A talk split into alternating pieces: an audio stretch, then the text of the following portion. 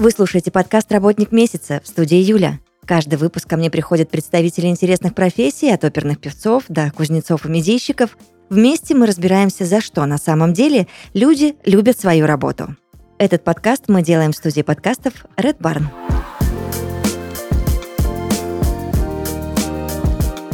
И сегодня с прекрасной Виолеттой Маховой я буду выяснять все вообще, задавать миллиард уточняющих вопросов про косметологию, потому что Виолетта профессиональный косметолог. Привет тебе, привет.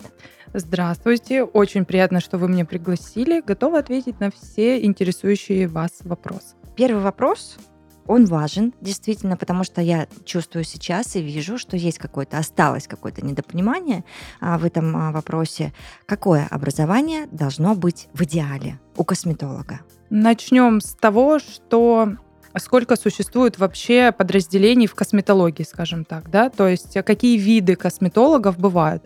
А Первый вид это косметолог-эстетист, косметолог-эстетик еще их называют. Это а, профессиональные косметологи, которые могут быть без медицинского образования. Они проходят должные курсы в обучающих центрах, получают э, сертификаты об окончании их и могут выполнять такие процедуры, как массаж лица, чистка, пилинги и все уходовые процедуры. Второе – это медицинская сестра э, в косметологии. Она выполняет все те же самые процедуры, что и косметолог-эстетист, только к ней прибавляются инъекционные процедуры в виде мезотерапии лица, биоревитализации.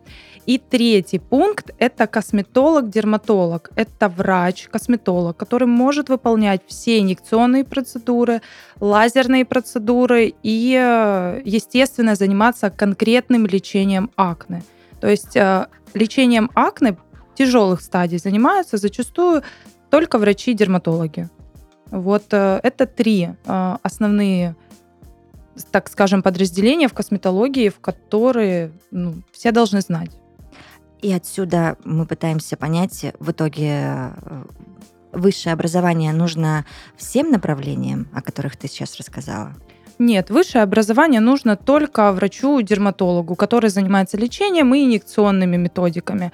Если пациент, человек хочет э, провести какие-либо эстетические процедуры, да, то достаточно косметолога со средним медицинским образованием. Поняла. Э, расскажи мне, пожалуйста, когда должно случиться первое знакомство с косметологом? В каком возрасте это вообще происходит? В, иде... в твоем идеальном мире вообще это как должно быть?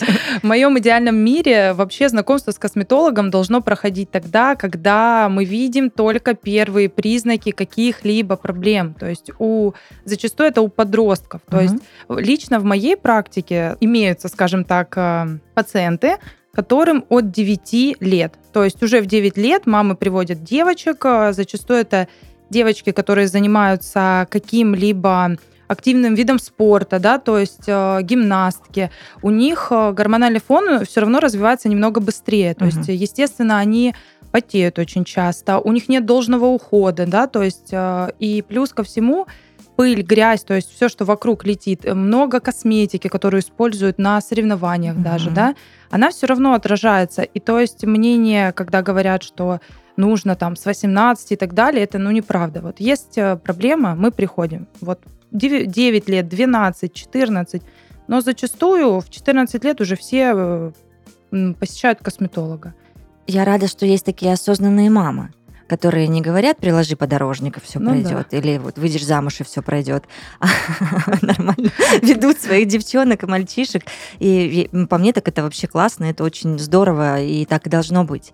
Можно ли в пубертате вообще предвосхитить то, что может начаться, да, и уже подготовить наших детей к тому, что вот, э, допустим, там скоро, быть может, что должен, к чему я веду? Что должен знать ребенок, какие ты дашь рекомендации как профессиональный косметолог, а когда у него начинается период взросления? Понятно, что там еще, может быть, и не пахнет какими-то а, сложностями с внешностью. Мы все знаем, что в пубертате с кожей творится что-то невообразимое у многих из нас, да, mm-hmm. и каждый, каждый человек, мне кажется, через это прошел. Мало кто там в 12, 13, 14 лет был с шикарной кожей и ходил и делал вид, что все вообще нормально, ничего не происходит.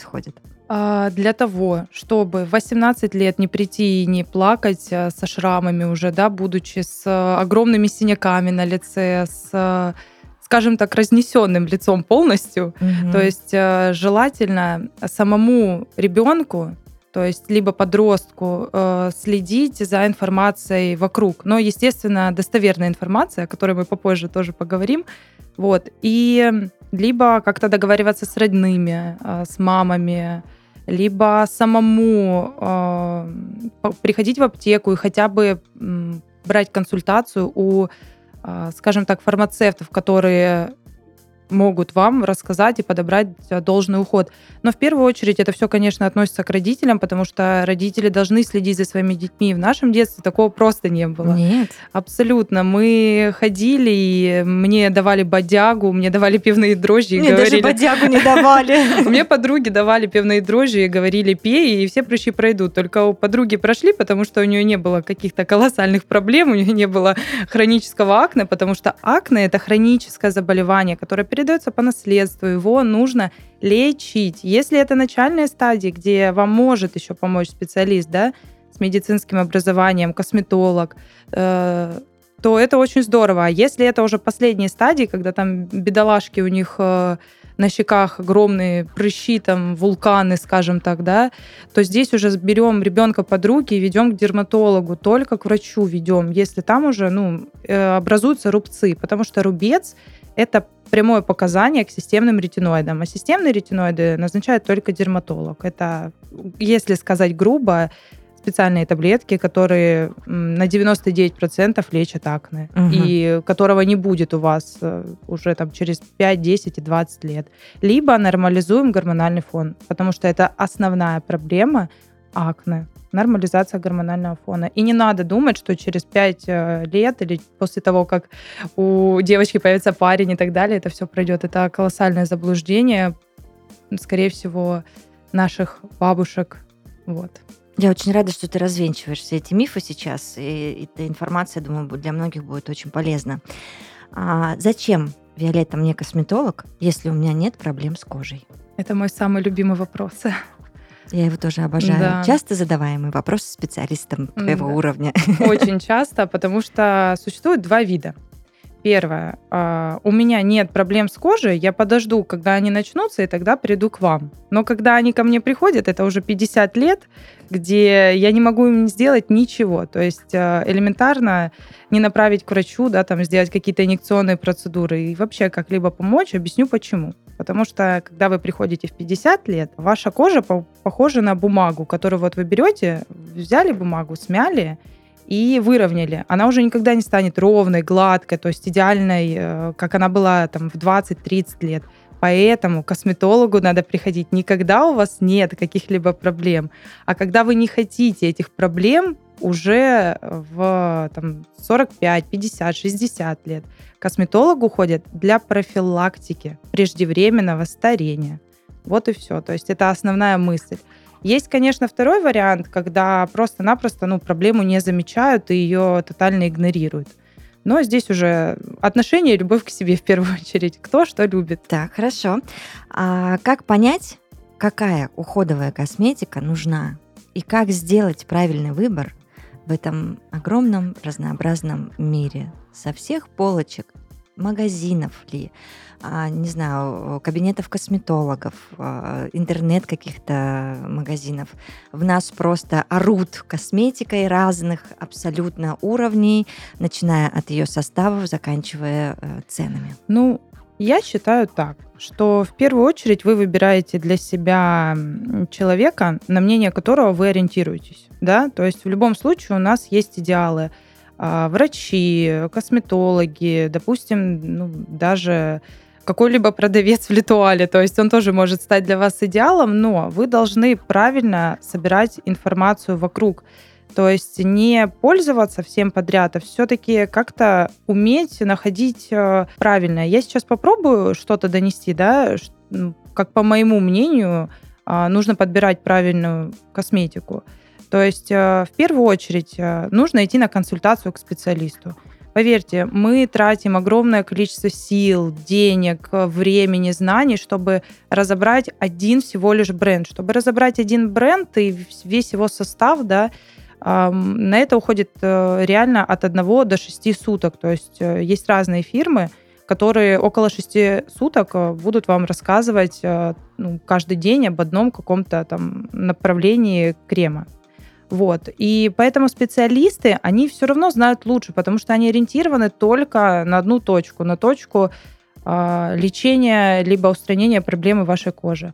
Вот.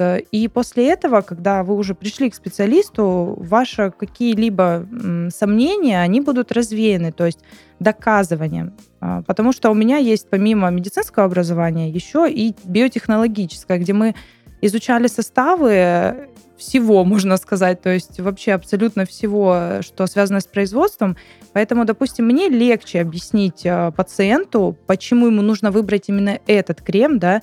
Да, он может быть и за полторы тысячи рублей, может и за пять тысяч рублей быть. То есть не обязательно что-то дорогое, это что-то очень хорошее. Достаточно выбирать конкретно по проблеме. В общем, основная мысль — идти к специалистам, которые в этом разбираются. И вообще понимать о себе хоть что-то, да. да? Какая у тебя кожа, а, что с ней происходит, и вплоть до того, что вы же спрашиваете, как вы питаетесь, и, и там еще много очень уточняющих вопросов, которые может, могут нарисовать всю эту картину общую. А, мне, знаешь, еще что интересно выяснить, как распознать а, честного косметолога. Потому что я вижу, что на рынке много сейчас чего происходит, и бывает, что нам и впаривают какие-то процедуры, и ты до конца не понимаешь, нужно тебе это, не нужно. А, также там а, накрутка и в каких-то ваших средствах, сопутствующих вам, помогающих, ну и так далее. Вообще, ты понимаешь, о чем а, Сейчас я буду говорить сугубо свое мнение, угу. сугубо свое личное мнение, чтобы меня не закидали камнями извне вообще в дальнейшем. Первое, самое главное, честный косметолог никогда не будет от вас скрывать свое образование. Вот. Потому что любой пациент, который, скажем так, заботится о себе, он приходит и интересуется всем, потому что он должен доверять. Потому что бывают такие пациенты, которые приходят и говорят, я вот мне кололи что-то. Я говорю, а что вам кололи? Они говорят, я не знаю. Я говорю, бумажечку принесите. Мне не давали и так далее и тому подобное. Вот. Поэтому о честности в первую очередь, я думаю, будет говорить то, что человек не скрывает свое образование. Второе, вы должны видеть результат. То есть не бывает такого, что вы ходите на протяжении там, месяца, двух, трех, четырех, и вы просто не видите результата никакого, да, и ну, вы должны уже понимать, что что-то тут не так. Либо а, есть, конечно, маленький процент того, что у вас в организме, да, могут быть какие-либо моменты, которые сбивают ваше лечение, да, либо, допустим, как с эпиляцией. Вот ходит девочка на эпиляцию, течение полугода, а результата мы не видим. А результата нет, потому что девочка употребляет витамины всевозможные для роста волос. То есть вроде а, бы мы убираем, да, mm-hmm. вроде бы мы убираем а, волосы, а она вот их обратно, скажем так. Вот. Поэтому нужно быть самому честным с косметологом в первую очередь. Вот. Э, образование, э, результат и вы знаете, мне кажется, что нужно э, стать СММщиками еще для того, чтобы понять, обманывают вас или нет. Потому что зачастую мы заходим на страницы, и там уже видно накрученные лайки, накрученные комментарии, накрученные какие-то отзывы и так далее и тому подобное. Но опять же, человек, который все это знает, он сможет отсепарировать э, адекватного косметолога и косметолога, который э, занимается накруткой и раскруткой. Ну, я думаю, очень важным, не знаю, согласишься ты со мной или нет, очень важным моментом в этой во всей истории является то, что нужно разговаривать друг с другом, да. Если вы в чем-то mm-hmm. сомневаетесь, ну, вы откроете рот, спросите, а для чего мне это, а да. а что мы сейчас будем делать, а вообще что это там за препарат и так далее. Mm-hmm. Ну, никто же этого, этого не запрещает, правильно? Абсолютно согласна, потому что зачастую большая часть процедура, она занимает рассказом о том, что я делаю с вами, какие процедуры uh-huh, я вам провожу, да, то есть либо ну, какой-либо другой специалист. И надо говорить, надо спрашивать, надо не бояться, не надо чего-то бояться. Вы приходите, вы платите за это свои деньги. Это ваше здоровье, это ваши финансы, и вы должны любить себя очень сильно и приходите спрашивать. Понятное дело, не названивать, не написывать после этого mm-hmm. каждый день, как бывает, когда и ночами в три ночи, и там э, спустя полгода после процедуры начинают писать, у меня прыщ вылез, а почему? А ты сидишь, понимаешь, что человек в другом городе находится, я сейчас не шучу. И прошло Просто полгода. Реально, прошло полгода, мне пишет человек, почему у меня прыщ на лице? Я сижу и не понимаю, потому что как уже... ответить? Я не знаю человека полгода, что вообще с ним происходит. Mm-hmm. Ну вот, спрашивайте, всегда все спрашивайте. В каких случаях нужен косметолог, а в каких дерматолог? Вот один из случаев ты уже э, чуть ранее описала. Может быть, есть еще что-то, о чем мы должны знать и что должны учитывать? Да, ранее я про акне сказала уже. И, наверное, эстетика. Вы должны понимать, что если вы приходите за эстетикой, да, вы хотите ровный тон лица, э, чтобы ушла пигментация, чтобы были поры немножко сужены, чтобы личико блестело и сияло красотой, то и у вас нет явных э, к этому противопоказаний, то есть, да, у вас нет там акне, у вас там а, не глубокие заломы, да, морщины, то есть они не глубокие, они поверхностные, то есть у вас нет опущения лица, овала лица, да, то вы можете спокойно идти к косметологу-эстетисту. Вы заходите, в первую очередь, к нему, видите портфолио и понимаете, чем человек этот занимается. Если, конечно, уже там какие-то глобальные проблемы, это рубцы на лице, да, глубокие, если это опущение овала, если вы хотите контурную пластику лица, там, вы идете только к врачу. И также с лечением акне. Это только врач.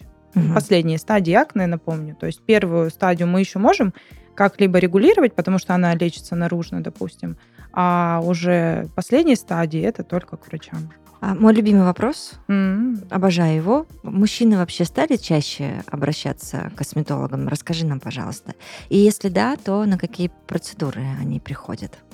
В моей практике 90% мужчин это мужчины, которых за ручку притащили жены, либо девушки, и просто слезно попросили почистить им нос там, или убрать прыщи на лице.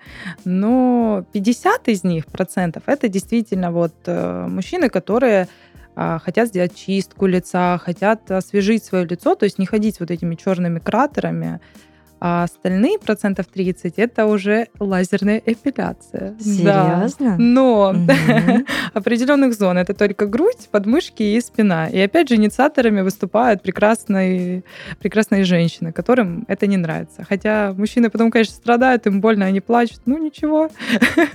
Ради любимой чего не Ради сделаешь, любимой, да? да, чего не сделаешь. И 10% это, конечно, самообращение, и зачастую, опять же, ну, лично по моему опыту, это только лечение акне. Угу. Конкретно первые стадии, какая-то неровность кожи, да, подобрать уход правильный. Потому что мужчины тоже себя любят, и они хотят пользоваться хорошей косметикой и выглядеть тоже хорошо. Ну, судя по твоим цифрам, что-то как-то мало они себя любят. Ну, и тем более, что огромное количество тащат девчонки, а, мальчишек ну, хотелось бы как-то, чтобы все-таки в геометрической прогрессии эти цифры росли, и само, самообращающихся, как это сказать? Самообращающихся, да? Было парней больше, конечно. X10 желательно. Да, согласна. А действительно ли тоже вечный вопрос, вечная битва. Действительно ли эффективна гимнастика для лица и массаж в борьбе с признаками старения, и могут ли они заменить инъекции? Мне кажется, меня затопят просто вообще все специалисты, если честно. Вопросы максимально вот этот, как у... Прости, мне надо выяснить как у Малахова. Просто детектор лжи. Ну, потому что мы растеряны, Виолет. Ну, Я согласна. Побудь на нашей стороне немножко. С одной стороны, нам кричат, инъекции зло. Это яды как ни крути. Непонятно, куда они деваются в организме и что с этим делать. С другой стороны, нам кричат, да это ваша это гимнастика для лица, массажи, это все вот тот же подорожник, как в моем детстве, а, и никакого толку от этого нет. И ты сидишь растерянный и не понимаешь вообще, кому верить и как быть в этом э, случае. Давайте я немножко с анатомией зайду, а потом да. на, переключусь опять же на сугубо свое мнение. Это круто, давай. Да а наше лицо с возрастом а, меняется, оно подвластно гравитации. Мы, а, то есть а, наша кожа, наше личико, оно тянется вниз, и в первую очередь тянутся жировые пакеты. То есть ни мышцы, ни связки, ничего, только жировой пакет и сама кожа. То есть со временем жир опускается вниз, скажем так грубо, да, брыли образуются такие, то есть второй подбородок образуется, кожа растягивается, мышцы никуда не деваются. То есть они могут немножко, да, э, скажем так, не атрофироваться, но становиться менее эластичными. Но это настолько микроскопический просто процент, который действительно незаметен. Стареем, по сути, мы с помощью жировых пакетов и обвисания нашей кожи. Второй момент. Лично я отношусь положительно только в том случае, если это проводит действительно квалифицированный специалист с медицинским образованием, который знает анатомию, который знает процессы вообще в организме человека. Это может быть и среднее образование, но человек хотя бы должен понимать, что это вообще такое наш организм. И давайте начнем с того, что мы меняемся, мы двигаемся, лицо двигается абсолютно. И когда э, что-то вкалываем, да, мы это место зачастую, грубо говоря, обездвиживаем. И то есть происходит уже не естественное такое старение, да, а немножко все-таки старение... Мы как, замедляем да, этот процесс, Да, мы получается? немножко замедляем, угу, да, вот, грубо угу. говоря, мы замедляем этот процесс и удерживаем. Но а, массажи, массажи почему должны выполняться профессионалами и даваться в обучение профессионалами? Потому что у нас есть мышцы, которые находятся в гипертонусе. То есть такие, знаете, жевательные мышцы. Вы можете ну, так вот зубы сжать, почувствовать свои мышцы и понять, какие они сильные, да. И зачастую, когда специалист дает какой-то урок, он может другие мышцы, которые расслаблены, привести в этот гипертонус и сделать их очень-очень грубыми. И тем самым произойдет тяж, то есть э, натяжение лица в каком-либо месте. Mm. А те мышцы, которые наоборот должны быть да, мощными, сильными и держать какие-либо ну, связки, скажем так, да, угу. кожу нашу. Угу, угу. Вот. Весь каркас. Да, да, весь наш каркас, э, они наоборот э, очень сильно расслабятся, и лицо поплывет. Просто делайте обычный самомассаж. Э, забиваете в гугле о, да, их да, уже миллиард их много. всяких разных. Э, вбили в гугле, по массажным линиям прошлись, немножко помяли кожу, и все, идем дальше красиво стареть. Это сейчас было прям, знаешь, в самое сердечко запущен кинжал. Оставим, это круто. Да, так, хорошо. Я честно полагаю, что тут тоже нужны серьезные консультации с вами, косметологами, да, когда конкретно в индивидуальном случае тебе специалист объясняет, Юль, вот так, так и так, так, так и так. Массаж будет вот так, а, самомассаж будет вот так, инъекции вот так. И ты уже сидишь и выбираешь, и думаешь, как, какой сценарий ты хочешь вообще для себя, своего тела и лица, да? Да, полностью согласна. Выбор только за вами, доверие только за вами, абсолютно. Угу. Это ваша кожа, ваша личико. Скажи мне, пожалуйста, помогает ли гиалуроновая кислота, если ее просто мазать, а не делать уколы? Сейчас меня просто все фирмы забьют, я, я вам серьезно говорю. А, если быть честным, то гиалуроновая кислота имеет огромную молекулу просто нереальных размеров, которая чисто физически не может преодолеть а, ну, даже самые тонкие слои нашей кожи. То есть а, гиалуроновая кислота в виде крема, она ну не то, что бесполезна, но она неэффективна на том уровне, если ее инициировать, если ее вкалывать в тот слой, в котором она нужна. Угу. Потому что гиалуроновая кислота вырабатывается в нашем собственном организме. И если есть все комфортные для этого условия, да, то есть здоровый образ жизни э, и многое другое, то она будет и так вырабатываться, и будет достаточно. Но опять же, до определенного времени, да, там, то есть 25-35 лет зачастую уже после 35 лет она немножечко в избытке становится. Но это не проблема. То есть э, всегда можно восполнить этот баланс э, инъекциями, либо какими-то уходами, скажем так. Вот. Не обязательно доставлять э, гиалуроновую кислоту, можно доставлять другие компоненты в кожу, которые будут провоцировать гиалуроновую кислоту вырабатываться. Это не проблема. А так гиалурон... Никто об этом даже не задумывается. Да, Мы ну этого не думают, знаем. Да. А что, если купить гиалуронку за 500 рублей в магните, то сразу мы станем красивыми. А то, что молекула просто не попадет в кожу, это, ну, никто об этом не думает, к сожалению. Вот это ты сейчас девчонок-то да, расстроилась. Сейчас... Все-таки знаешь, со- смотрят сейчас на свои баночки, в составе которых есть гиалуронка, думают. Но-но, есть но, но-но, но. Есть одно но. Профессиональной косметики Э, так как это профкосметика, так как это продукт э, все-таки который создается огромными фирмами, и стоимость этого продукта, естественно, там по 5, 6, 7 тысяч рублей, а зачастую там молекулу они как-то пытаются разбить. Угу. Они ее либо разбивают, либо берут молочную кислоту, она имеет более маленькую молекулу, и внедряют туда гиалуронку. Да, такое тоже бывает, можно почитать. И она уже как бы тянет за собой ее и высвобождает на определенном уровне. Но это максимум эпидермис, это поверхностные слои.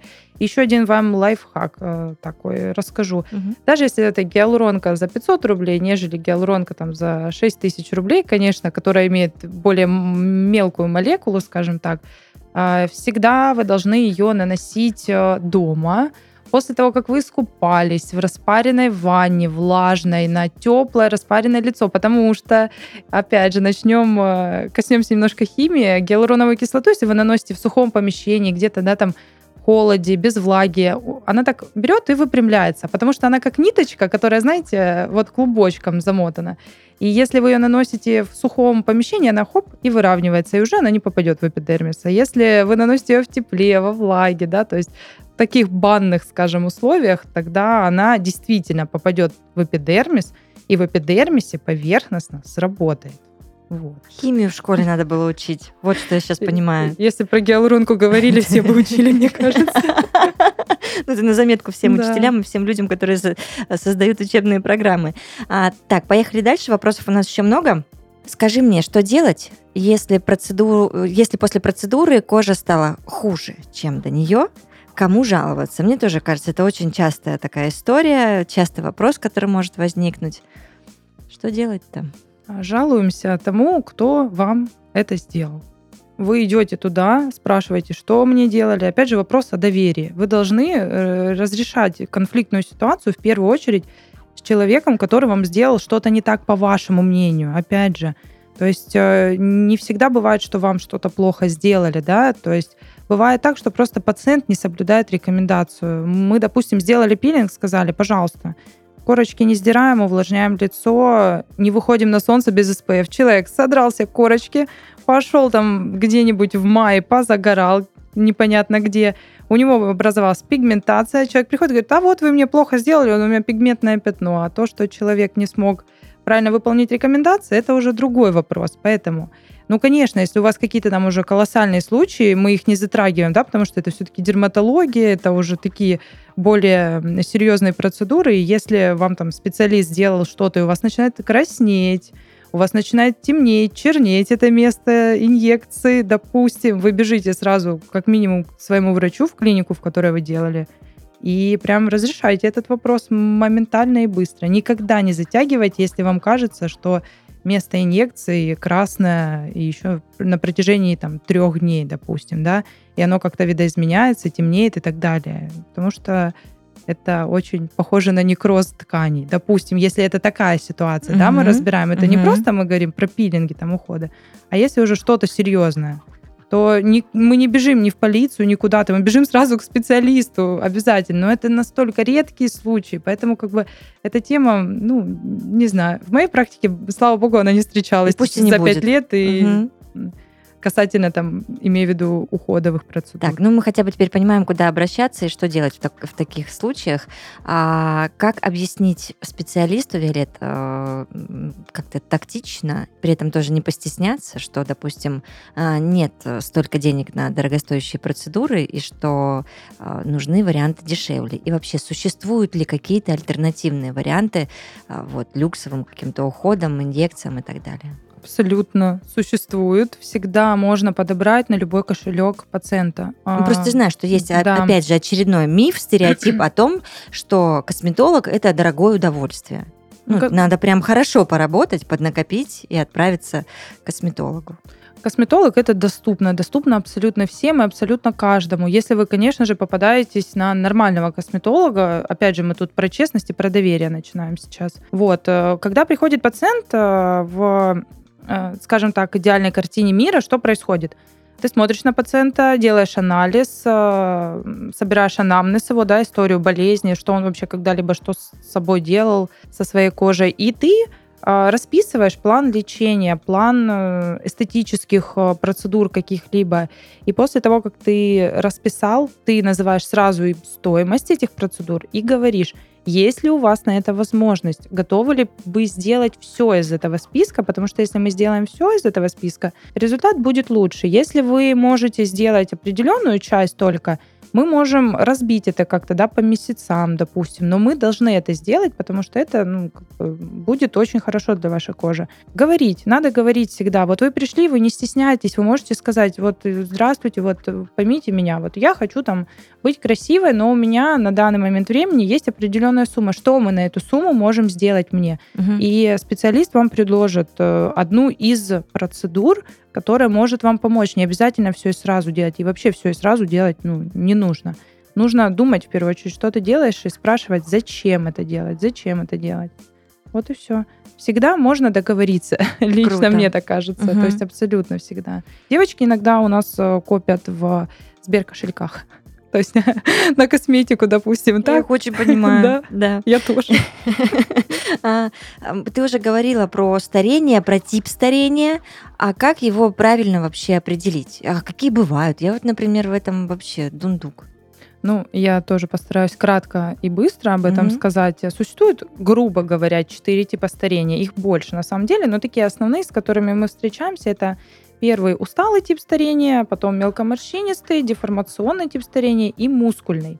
А усталый тип старения, он характеризуется, знаете, когда вот брылья появляются, это вот жировые пакеты опускаются вниз, старые подбородки, появляются носослезная борозда, очень явно выраженная, то есть отеки под глазами. То есть человек такой прям усталый, усталый. Вот это усталый э, тип старения. Далее идет у нас мелкоморщинистый тип, один из самых таких э, приятных типов старения. Объясню почему. Потому что а, он больше такой азиатский, это тонкая кожа, это очень много-много мелких морщинок, которые можно нивелировать ботулиническим токсином, допустим, да, и какими-то эстетическими процедурами.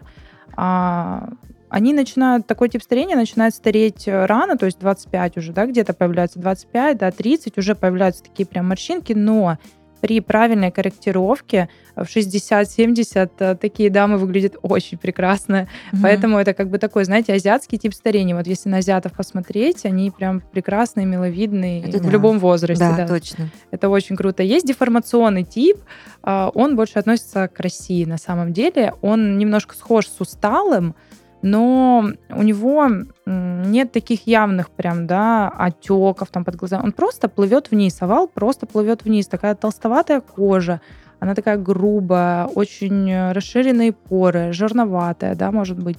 В общем, ну, овал стремится к земле. Угу. Вот. И последний тип мускульный. А, мускульный, мускулистый тип старения, он больше, знаете, относится к Бразилии таким а, либо к латиноамериканским странам, то есть потому что а, мускульный это тип старения такой тонкая кожа, тоже не сильно, да, такая вот э, что-то между жирной и нормальной, скажем так. Сильные жевательные мышцы, а, такие выразительные скулы, то есть все очень такое сильное, массивное. И когда девушки стареют, они, допустим, 60, 70, 80, они начинают выглядеть больше как мужчины. То есть потому что за счет вот этой мускульности угу. лицо выглядит грубоватым. Вот примерно это такие четыре основные типа старения. Их очень легко характеризовать, просто посмотрев на себя в зеркало. Какой у меня тип старения? Я, я там чуть-чуть попала туда, тоже чуть-чуть попала и туда. Ты, ты у меня, у нас э, похоже немножко на... Первый? Нет, Нет? на деформационный тип третий? старения. Угу. Да, на третий тип старения есть явные моменты, да, которые тоже можно нивелировать. Вот и все. Все, все это все всегда новость, решаемо. Да. Мне нравится, что что бы ты ни рассказала, ты, все равно в итоге хорошая новость, что все совсем можно поработать, и все будет прекрасно, и мы будем выглядеть восхитительно. Давай разбираться еще вот в чем, на мой взгляд, сегодня тоже важный вопрос, потому что непонятно, опять же, в каких-то моментах это просто маркетинговый ход какой-то, или это действительно важно и нужно. А что сейчас происходит в косметологии, а, какие тренды? Тренды задает э, косметология, не естественная косметология. Что я имею в виду? Это больше такой антитренды, это что-то такое черное, очень негативное. Вот это тренд многие считают. То есть, если они увидели вот э, странные губы разных форм, там, да, либо глазки, которые натянуты очень-очень высоко. Это многие люди воспринимают за тренд, но это не так. Вот я скажу, что тренд на данный момент пациенты, клиенты, кто приходит с запросом, все приходят с запросом на естественность. Все хотят выглядеть светло, чисто, сияющий, Мгм. то есть э, Свежо. да, свежо, с чистой прекрасной кожей. Вот это тренд реальный сейчас. То есть все стремятся к красоте и натуральности. Если раньше, там, лет 10 назад, э, 15, было модно красивые пышные губы Да. сделать, да, то есть а, объемные массивные скулы, сейчас нет. Сейчас эти губы все убирают зачастую и э, переходят как-то на естественность. То есть уже как последние два года этот тренд, он держится. Как думаешь, там а, на ближайшие пять лет он сохранится? Я Или думаю, нас ждет опять что-нибудь эдакое? Я Нет? думаю, что сохранится еще минимум лет пять. Это сто процентов, а там уже как пойдет. К сожалению, не мы задаем тренды, а народ. То есть, что люди захотят, то и случится. Может быть, третий глаз э, рисовать начнем, будет модно очень. Понятно. А, еще хочу выяснить у тебя, какие уходовые бьюти-продукты и процедуры лично для себя ты считаешь незаменимыми. Такой, знаешь, А, must-have должен быть сейчас от тебя. Must have он есть. Э, Сейчас он немножко иной, нежели, допустим, пару месяцев назад. Почему так произошло? А, В связи с тем, что так как я сама пошла к дерматологу и принимаю системные ретиноиды, я уже ранее про них говорила, э, грубо говоря, таблетка от акне, Мгм. а, мой уход, он поменялся, он состоит из всего лишь двух средств. Это очищение, это умывалка, да, и увлажняющий крем 24 на 7. Мгм. Все. Но до этого это просто моя косметичка была большой, красивой. Вот. В первую очередь это мицеллярная вода. Она должна быть у каждого, кто хочет смыть косметику свою. Она действительно важна, она действительно нужна, но мицеллярную воду всегда надо смывать, потому что это, грубо говоря, жир, разведенный в воде, который вы наносите на кожу, чтобы снять остатки загрязнений. Вот. И ну, представьте, если на вашем лице остается масло, его же надо смывать, правильно? Мы берем умывалку. Вот дальше у меня была умывалка. По типу кожи, опять же, ты ей умываешься, на ночь у тебя питательный какой-нибудь крем с успокаивающими экстрактами какими-либо, либо наоборот, да, там а, экстракт, там, ну не экстракт, а может быть ретинол, допустим, компонент, да, который отвечает у нас за красоту и молодость. Вообще 35 плюс ретинол самое лучшее, что может быть для девушек. Вот, а в день обязательно днем это SPF-фактор. Какой Мгм. бы вы ни наносили крем, какую бы вы сыворотку не наносили на свое прекрасное личико, не забывайте про SPF 24 на 7, то есть и зимой, и летом обязательно. И лайфхак вам про SPF. Так, Развенчиваем мифы. я сегодня узнала много очень ценной информации. Да, сегодня будем развенчивать. SPF 15 это вообще ничего. То Мгм. есть это бесполезный SPF, мы его не используем. Вы можете его использовать в тональ- тональном средстве, и как бы на этом все. SPF 30 это 97% защиты, а SPF 50 это 98% защиты. Вот и вся разница. Мгм. То есть поэтому выбирайте все равно больше фактор, а, не ведитесь на маркетинг э, и не берите ниже 30 никогда SPF, потому что ну просто не поможет. А SPF нужен, чтобы вы сохранили кожу и клеточки, чтобы они быстро не старели, потому что солнышко очень сильно старит нашу кожу. Это точно. Ну, я надеюсь, это уже все понимают, Да. знают. И SPF у каждой, да не то чтобы девочки, у каждого человека должны быть, э, и особенно в нашем регионе. А, у меня финальный вопрос. Ура! Он дурацкий, но всегда всех интересует. Косметологи ходят к косметологам или делают процедуры себе сами? Я знаю очень много косметологов, но буду говорить опять же за себя. Я вообще бояка, я не представляю, как вы ходите к косметологам, мои прекрасные девочки и мальчики. Потому что я как-то недавно пошла тоже к косметологу, у меня начались первые признаки старения, как бы это ни было странно, да, морщинки. Я пошла к специалисту, к врачу, который сделал мне, скажем, ботулотоксин, и я просто выбежала оттуда со слезами, говорю, вообще я больше никогда это делать не буду. В общем, я вам скажу честно, я к косметологу хожу раз в год. Это мой максимум. Один раз на чистку и один раз на какую-либо инъекционную процедуру. Как бы потому что пилинги можно сделать в условиях кабинета самому себе. Вот. И на данный момент я не нуждаюсь в процедурах. Но Мгм. зачастую косметологи 50 на 50.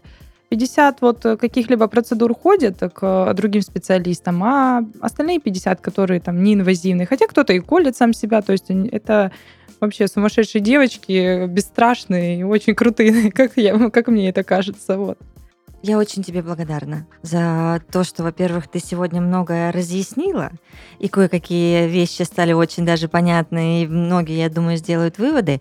А, Виолетта Махова, профессиональный косметолог в подкасте «Работник месяца». Спасибо тебе огромное. Спасибо вам. Удачи.